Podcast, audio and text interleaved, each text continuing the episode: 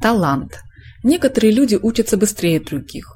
У некоторых людей произношение лучше, чем у других. Почему так происходит?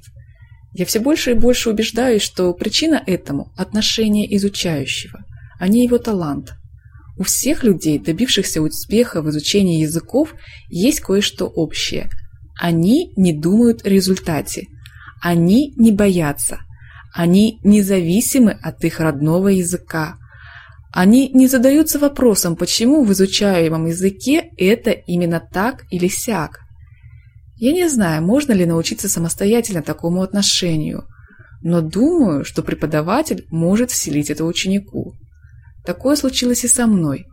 Как только ты меняешь свое отношение, все становится проще. Но, конечно, при этом нужно учить язык эффективным способом.